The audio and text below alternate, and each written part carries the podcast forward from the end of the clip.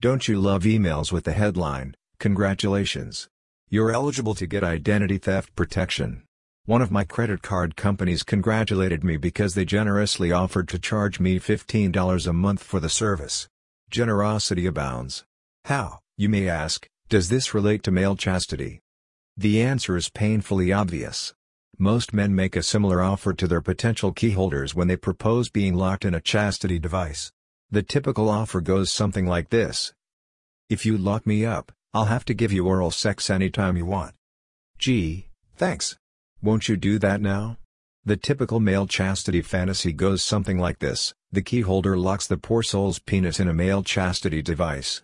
Then she informs him that he can't have an orgasm until he gets her off 20 times, or whatever number you pick.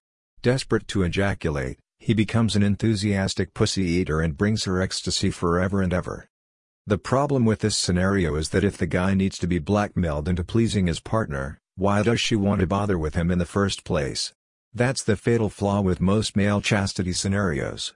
It's time for a reality check. What's the real purpose of wearing a male chastity device? There are probably two. First, having your penis locked in a male chastity device that you can unlock is a very exciting control fantasy. It's very arousing to imagine being horny and not even being able to have an erection. The second and most practical purpose is to prevent masturbation. An effective male chastity device will make masturbation close to impossible without removing it. Now we get to the second level of male chastity fantasy, security. The fantasies feature devices that can't be removed without a key. The chaste male's penis is hopelessly trapped in the device. Nope, that's not really true. Any truly inescapable device is going to be very uncomfortable to wear. What we really want is a device that is difficult to escape. After all, you asked to be locked up. Why would you want to defeat what you dreamed about? This all boils down to understanding what's really going on. Male chastity is for the benefit of the male who wants to be controlled. There is no concrete benefit for his partner. It's extra work for her. He wants this. She agrees to play the game. That's not to say there can't be real benefits from playing. When I asked Mrs. Lyon to lock me up, the conversation took a turn I didn't expect.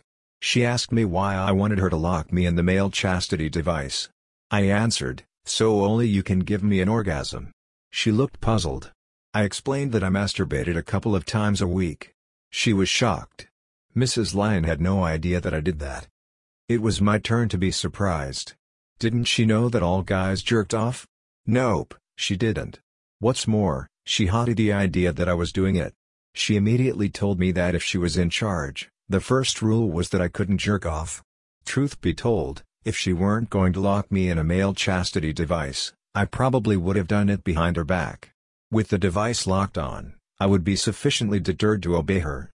She didn't expect me to want to wear the device for long. I wasn't sure if I wanted to make any long-term commitment.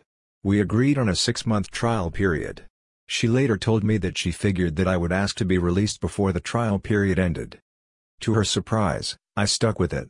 We went through several devices before I found one I could wear 24-7 without irritation. By the end of the six months, wearing a chastity device was a normal part of my life.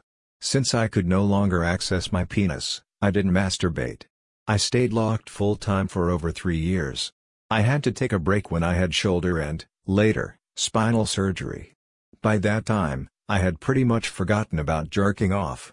It's been 10 years since the last time I masturbated. The last time was the night I asked to be locked up, and Mrs. Lyon announced that I was no longer allowed to jerk off. She told me to do it one last time while she watched. At the time, I thought it wouldn't be so bad if she wanted to turn jerking off into a spectator sport. It would be hot to perform for her. Nope. That was the last time. The very last time I got myself off. At this point, I don't think I could do it if she told me to. She made a rule I can't break.